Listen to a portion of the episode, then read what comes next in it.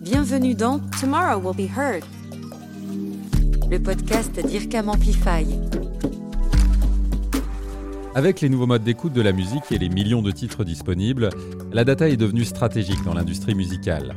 Et c'est ce que nous allons vous raconter dans l'épisode de ce podcast. La data, c'est une information fondamentale dans le monde de la musique parce qu'il y a des choses évidentes comme euh, le nom de l'artiste, euh, le titre du morceau que vous êtes en train d'écouter, mais la réalité, c'est qu'il y a beaucoup plus d'informations que ça. Laurent Topin, directeur technique du groupe Believe. Believe, c'est avant tout un accompagnant. Believe, c'est 1200 personnes à travers le monde qui sont là pour euh, accompagner les artistes et les labels dans toute la phase de la création et de la croissance de, leur, de leurs produits.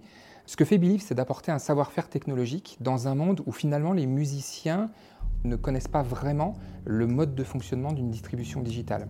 Aujourd'hui, dans un monde où les gens ont besoin d'entendre de la musique d'une certaine manière, d'un genre particulier ou dans un mood, un sentiment particulier, on a besoin de fournir cette information euh, aux distributeurs musicaux pour qu'ils puissent ensuite créer les bonnes playlists. Pour répondre à ces nouveaux usages, Billy va demander à IRCAM Amplify de concevoir un outil d'indexation musicale capable de reconnaître tout seul le mood, l'état d'esprit d'un morceau. Nathalie Birochot, directrice générale d'IRCAM Amplify. Aujourd'hui, il y a énormément de titres qui ne sont pas écoutés, qui ne sont pas valorisés, euh, parce que tout simplement, il y en a trop. Donc ils ne remontent pas à la surface. Et donc en fait, ceux qui possèdent des catalogues, ils ont envie, ils ont besoin d'exploiter au mieux leur catalogue et de valoriser au mieux ces titres-là. Et donc d'avoir des métadatas qui leur permettent d'aller dire pour telle playlist, pour tel besoin, pour ce qu'on est en train de raconter dans telle plateforme de streaming, alors regardez, moi j'ai tout ça qui peut être utile. Le truc, c'est qu'à Believe, euh, on gère 850 000 artistes. Et donc on est dans un process industriel. Ça veut dire que euh, d'une part, on ne peut pas forcément mettre des humains euh, dans ce monde-là. et puis d'autre part, un humain n'aura pas la même perception qu'un autre sur la définition d'un mood. Et c'est là que euh, ce partenariat euh, rentrait en jeu d'une façon évidente, qu'on leur a demandé euh, de, nous concevoir un algorithme qui permet d'apprendre les moods et donc ensuite en écoutant des morceaux, il est capable de nous dire bah ça c'est plutôt joyeux, c'est plutôt triste, c'est plutôt calme, enjoué, voilà. Identifier une musique passe par une phase d'apprentissage très fin, comme nous l'explique Frédéric Amadu, directeur technique d'IRCAM Amplify. Pour pouvoir apprendre à une machine à déceler quelle est une ambiance, il faut lui donner beaucoup de données préclassées. Donc il y a un travail qui est fait par l'humain, parce que finalement la machine ne va apprendre que ce que l'humain a décidé. Donc on va extraire tout un tas de paramètres supplémentaires, et ça, on s'appuie sur l'expertise de 40 ans de savoir-faire et de recherche de l'IRCAM, où il y a des analyseurs, des détecteurs qui ont été créés d'une très haute finesse. Et donc on utilise ça et on va alimenter le système d'apprentissage avec ces données-là et non pas avec la musique brute.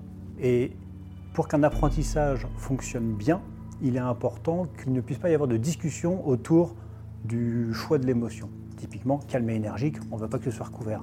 Par contre, calme, mélancolique, euh, mélancolique zen, mélancolique triste, il peut y avoir des titres qui appartiennent aux deux catégories. Et là, c'est un choix du client de définir si oui ou non il veut un recouvrement. Et on va faire euh, notre apprentissage en fonction du mapping choisi par le client. Ça nous apprend aussi à travailler avec euh, des calculs ou, du deep learning autour du monde de la musique et plus largement autour du monde de la perception musicale. Et cette perception, euh, c'est quelque chose sur lequel nous sommes en train de travailler activement avec IRCAM Amplify pour pouvoir aller au-delà de la simple perception d'un mood.